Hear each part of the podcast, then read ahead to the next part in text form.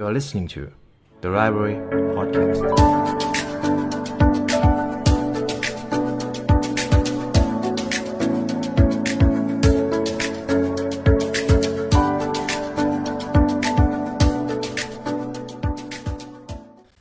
สวัสดีคุณผู้ฟังกันอีกครั้งนะครับ ผมยินดีต้อนรับเข้าสู่ The Library Podcast ในช่วง The Library TED ครับ ใน episode นี้ผมอยากมาพูดคุยถึงเรื่องของทัศนคติ ผมมีมีโอกาสได้นำบทความหนึ่งที่คุณ Carol Dweck เป็นผู้เขียนหนังสือ Mindset ครับ ใช้ความคิดเอาชนะโชคชะตา มีครั้งหนึ่งเขาได้พูดขึ้นเวที TED Talk ซึ่งสิ่งที่เขาพูด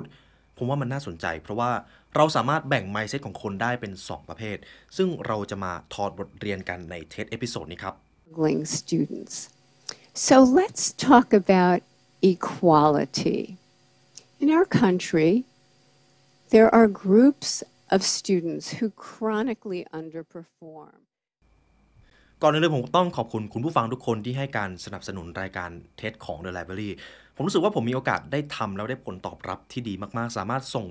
ตอบผลประโยชน์ ความรู้เหล่านี้ให้กับคุณผู้ฟังได้หลายคน ผมเชื่อว่านี่เป็นการเรียนรู้ที่เราชอบมากๆ เพราะว่าเราน่าจะมีโอกาสได้ฟังพอดแคสต์ภาษาอังกฤษ โดยเฉพาะเวที TED Talk ซึ่งเป็นเวทีระดับโลกเราได้นำงานวิจัยเราได้นำความรู้ต่างๆ มา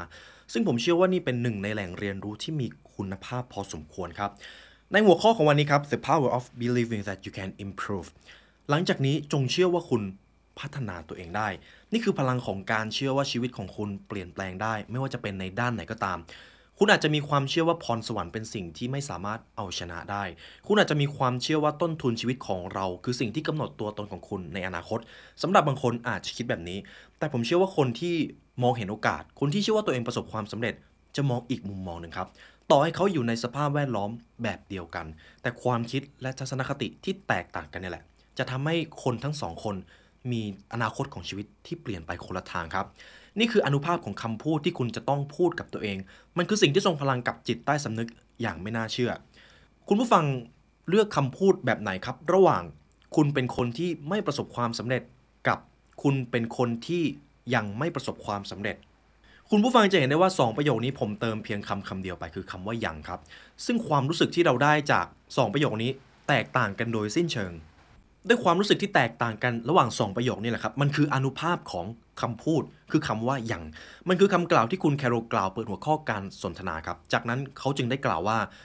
ตัวคุณแคโรเองเขาได้ยินเกี่ยวกับโรงเรียนมัธยมปลายในชิคาโกแห่งหนึ่ง สถานที่นักเรียนต้องสอบผ่านรายวิชาจำนวนหนึ่ง เพื่อที่จะสามารถจบการศึกษาได้ และถ้าพวกเขาสอบไม่ผ่านรายวิชานั้นๆ ผลคะแนนที่พวกเขาจะได้รับคือคำว่ายังไม่ผ่าน คุณผู้ฟังลองคิดว่าตอนที่คุณยังอยู่ในโรงเรียนเวลาคุณสอบตกเขาก็จะเขียนว่า คุณได้ F คุณได้ศูนย์หรือว่าคุณไม่ผ่าน แต่โรงเรียนนี้ครับเขาเลือกที่จะใช้คำว่า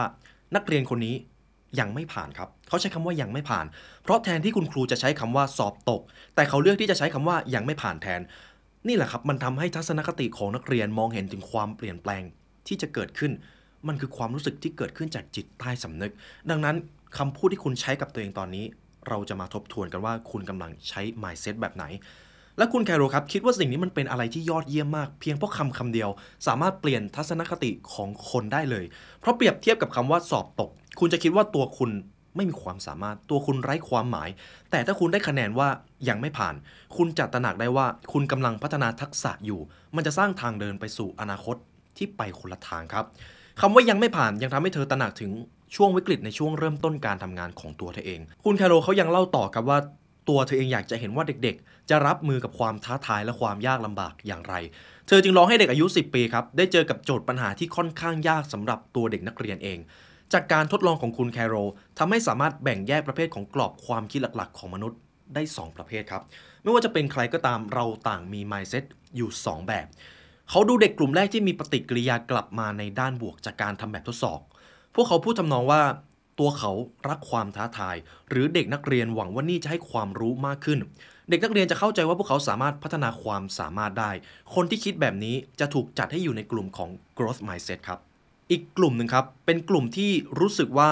เวลาเขาเจอปัญหาเขาจะคิดว่ามันคือความโศกเศร้า มันคือหายนะ รูปแบบมุมมองต่อปัญหาแบบนี้ คือมุมมองของกรอบความคิดแบบปิดกั้นหรือ fixed mindset ครับ มันทำให้สติปัญญาของพวกนักเรียนตัดสินเพียงแค่ว่า สิ่งล้มเหลวของเขา มันคือความล้มเหลว แทนที่จะรู้สึกถูกกระตุ้นด้วยพลังของคำว่ายังไม่สำเร็จ พวกเขากลับจมลงไปกับความรู้สึกแย่ๆ ในปัจจุบัน ซึ่งจากการสังเกตของคุณแคโรครับ เขาสามารถสังเกตได้ว่า นักเรียนที่เจอปัญหาจะตอบสนองแตกต่างกันได้ 2 รูปแบบ อย่างรูปแบบแรกเมื่อเราเจอความล้มเหลวเราอาจจะคิดว่าตัวเราไม่มีพรสวรรค์ต้นทุนเราไม่ดี เราเป็นคนที่ไม่ได้ฉลาดอยู่แล้ว กับอีกคนหนึ่งที่เขาเชื่อว่า ถึงแม้เขาจะล้มเหลวตอนนี้แต่เขายังเข้าใจว่า เขาอาจจะยังไม่เข้าใจมากพอ เขาจะต้องไปเรียนรู้เพิ่ม คนที่มี growth mindset ครับพูดง่าย ๆ ก็คือ พวกเขาจะพยายามหนีจากความยากลำบากโดยการลงมือทำและเรียนรู้ให้มากขึ้นและแน่นอนครับ เรื่องของทัศนคติ growth mindset หรือ fixed mindset ก็ตาม จะเกี่ยวข้องกับสมอง เขาได้ทำการทดลองครับ นักวิทยาศาสตร์ได้ทำการวัดคลื่นไฟฟ้าในกิจกรรมต่างๆ ของสมอง เมื่อนักเรียนได้เจอกับข้อผิดพลาด ซึ่งคลื่นไฟฟ้าที่ได้ค่อนข้างน่าสนใจครับ คนที่มี fixed mindset เวลาที่เจอกับปัญหา สมองของเขาแทบจะไม่มีกิจกรรมอะไรเกิดขึ้นเลย พวกเขาเลือกที่จะหนีจากข้อผิดพลาดเหล่านั้น และไม่พยายามเข้าไปมีส่วนร่วมในการแก้ปัญหา แต่อีกด้านหนึ่งครับ คนที่มี growth mindset เขาจะมีความคิดที่ว่าความสามารถของเขาพัฒนาได้เสมอ พวกเขามีส่วนร่วมกับปัญหาอย่างลึกซึ้ง สมองของพวกเขาลุกโชนไปด้วยพลังของคำว่ายังไม่สำเร็จ เขาเชื่อว่าเขายังไม่สำเร็จเท่านั้นเอง และคลื่นสมองของเขาก็มีการ ตื่นตัวมากกว่าคนที่มี fixed mindset พวกเขาใช้ความคิดอย่างลึกซึ้ง พวกเขาคิดวิเคราะห์ข้อผิดพลาด พวกเขาเรียนรู้จากมันและแก้ไขข้อผิดพลาดนั้นคำถามที่สำคัญที่ผมสนใจก็คือ แล้วเราจะสร้างสะพานให้แก่เด็กรุ่นหลัง หรือใครก็ตามเพื่อนำไปสู่กรอบความคิดแบบ growth mindset ได้อย่างไร ผมเชื่อว่าไม่ว่าคุณอยากจะเก่งอยากจะประสบความสำเร็จในเรื่องอะไรก็ตาม growth mindset สำคัญมากครับ ซึ่งอันดับแรก เราสามารถให้คำชมอย่างสร้างสรรค์ ไม่ว่าจะกับใครก็ตาม หากคุณอยากจะให้ใครก็ตามมี growth mindset คุณต้องชมเขาครับ ชมด้วยความจริงใจ ที่ไม่ใช่การชมเชยความฉลาดหรือพรสวรรค์ แต่คือการชมในการที่เขากล้ามีส่วนร่วม กล้าแก้ปัญหา กล้าที่จะวางแผน ชมในความมุ่งมั่น ชมในความบากบั่น และจะสร้างเด็กที่อดทนและรับความผิดพลาดได้จากการชมในรูปแบบนี้ ยังมีวิธีทางอื่นที่จะให้ผลตอบแทนไปสู่การพัฒนากรอบความคิดได้ครับ เมื่อไม่นานมานี้คุณ แคโรได้ร่วมมือกับนักวิทยาศาสตร์เพื่อสร้างเกมคณิตศาสตร์ออนไลน์ ที่ให้ผลตอบแทนกับการคิดว่ายังไม่สำเร็จในเกมนี้ นักเรียนจะได้รับคะแนนสำหรับความพยายาม การวางแผนและความก้าวหน้า พูดง่ายๆ ก็คือหากคุณได้รับโจทย์คณิตศาสตร์มา ต่อให้คุณอาจจะแก้โจทย์ผิด แต่คุณยังได้คะแนนในเรื่องของความพยายาม การวางแผน และคุณอาจจะยังได้รับคำปลอบใจว่าตอนนี้คุณแค่ยังไม่สำเร็จ ซึ่งโดยปกติแล้วครับในเกมคณิตศาสตร์ทั่วไปจะให้คะแนนเมื่อตอบคำตอบที่ถูกเท่านั้น สมมติว่าคุณผู้ฟัง ตอบเลขผิด คุณก็จะได้คะแนนที่ว่าศูนย์หรือว่าผิดพลาด แต่สำหรับเกมนี้ครับคุณแคโรเขาจะให้คะแนนกับกระบวนการคิด โดยบอกว่าถ้าเด็กคนนี้ยังไม่ผ่านโจทย์คณิตศาสตร์นี้เขาก็จะให้แค่คำว่ายังไม่ผ่าน ซึ่งเพียงแค่คำแค่นี้ครับ จะส่งผลให้เด็กที่เข้าร่วมมีความพยายามที่มากขึ้น มีการวางแผนที่ดีขึ้น มีส่วนร่วมกับเกมในระยะเวลาที่ยาวนานขึ้น เมื่อเด็กๆ ได้เจอกับโจทย์ที่ยากมาก คำว่ายังเนี่ยแหละครับ มันทำให้เด็กๆ มีความมั่นใจมากขึ้น มอบวิถีทางสู่อนาคตทำให้เขาเข้าใจว่าความพยายาม ความอดทน จะทำให้เขาเปลี่ยนกรอบความคิด จะทำให้เขาเปลี่ยนผลลัพธ์ของเกมเกมนั้นได้ ซึ่งนั่นหมายความว่าทุกๆ ครั้งที่พวกเราพาตัวเองออกจากคอมฟอร์ทโซนหรือส่วนที่สุขสบายของตัวเองเพื่อที่จะเรียนรู้สิ่งใหม่ๆ โดยเชื่อว่าชีวิตของเราเปลี่ยนแปลงได้เสมอ แต่การเปลี่ยนแปลงย่อมทำให้เรารู้สึกอึดอัด อาจจะทำให้เราลำบาก แต่นั่นแหละครับคือจุดเริ่มต้นที่เราจะสร้าง growth mindset ให้กับตัวเอง เซลล์ประสาทของพวกเราจะสร้างการเชื่อมต่อที่แข็งแกร่งมากขึ้น เมื่อเกิดปรากฏการณ์นี้เรื่อยๆ จะส่งผลให้พวกเราฉลาดขึ้นครับ และทีนี้บางคนอาจจะมีคำถามว่า แล้วถ้าชีวิตของเราไม่ได้อยู่ในสภาพแวดล้อมที่เอื้ออำนวยให้มี growth mindset มาตั้งแต่เด็ก ๆ เลย เราจะเปลี่ยนแปลงได้ยากกว่าคนอื่นๆ หรือเปล่า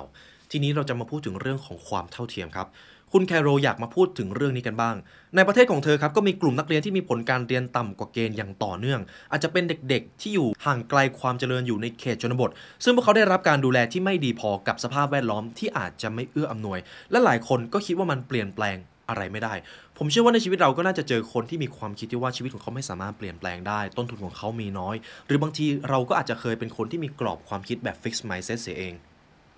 แต่เมื่อคุณแคโรลเวกครับได้ มีโอกาสได้เข้าร่วมกับการศึกษาได้สร้างกรอบความคิดให้เด็กรุ่นใหม่โดยมี growth mindset ด้วยความพยายามด้วยวิธีต่างๆทำให้นักเรียนครับ เชื่อว่าเขาสามารถเปลี่ยนแปลงต้นทุนของตัวเองได้ และผลลัพธ์ก็คือชีวิตของเขากราฟดีขึ้นครับ กราฟพุ่งขึ้นสูงมากๆ อย่างไม่น่าเป็นไปได้ ไม่ว่าจะเป็นคะแนนของการทำข้อสอบคะแนนของการวัดจิตพิสัย ซึ่งผมสามารถพูดได้เลยก็คือ ความพยายามและแนวคิดในการมองอุปสรรคของเด็กกลุ่มนี้เปลี่ยนไป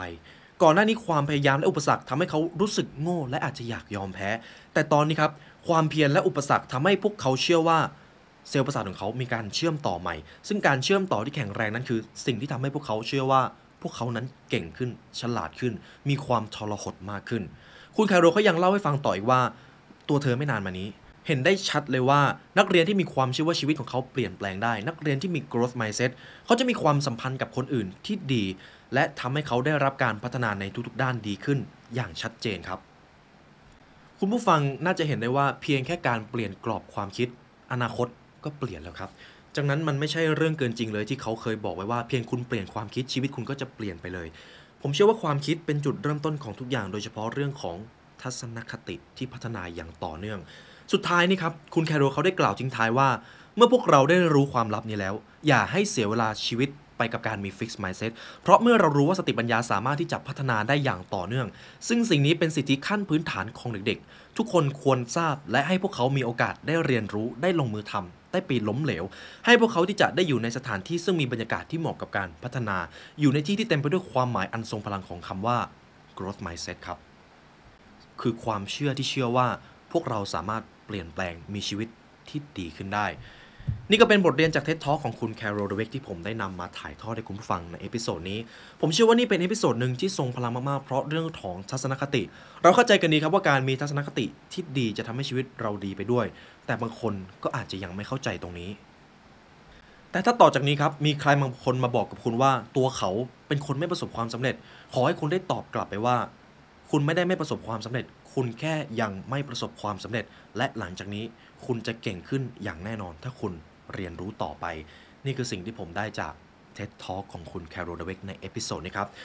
และถ้าคุณผู้ฟังชอบพอดแคสต์ใน episode นี้ครับ คุณผู้ฟังสามารถกดไลค์กดแชร์กด subscribe เพื่อติดตามการเรียนรู้ใหม่ๆจาก The Library Podcast ได้ครับ หากอยากใช้เวลาเรียนรู้ให้ลึกซึ้งกว่านี้ครับ คุณผู้ฟังสามารถซื้อหนังสือได้จาก The Library Shop นะครับ หนังสือทุกเล่มคือหนังสือที่ผมคัดเลือกเนื้อหามาให้ เป็นหนังสือที่คุณควรได้อ่านสักครั้งในชีวิตครับ และนี้ได้เวลาสมควรแล้วทีมงาน The Library และผมขอลาไปก่อน ขอให้วันนี้ เป็นวันที่ดีของคุณครับ สวัสดีครับ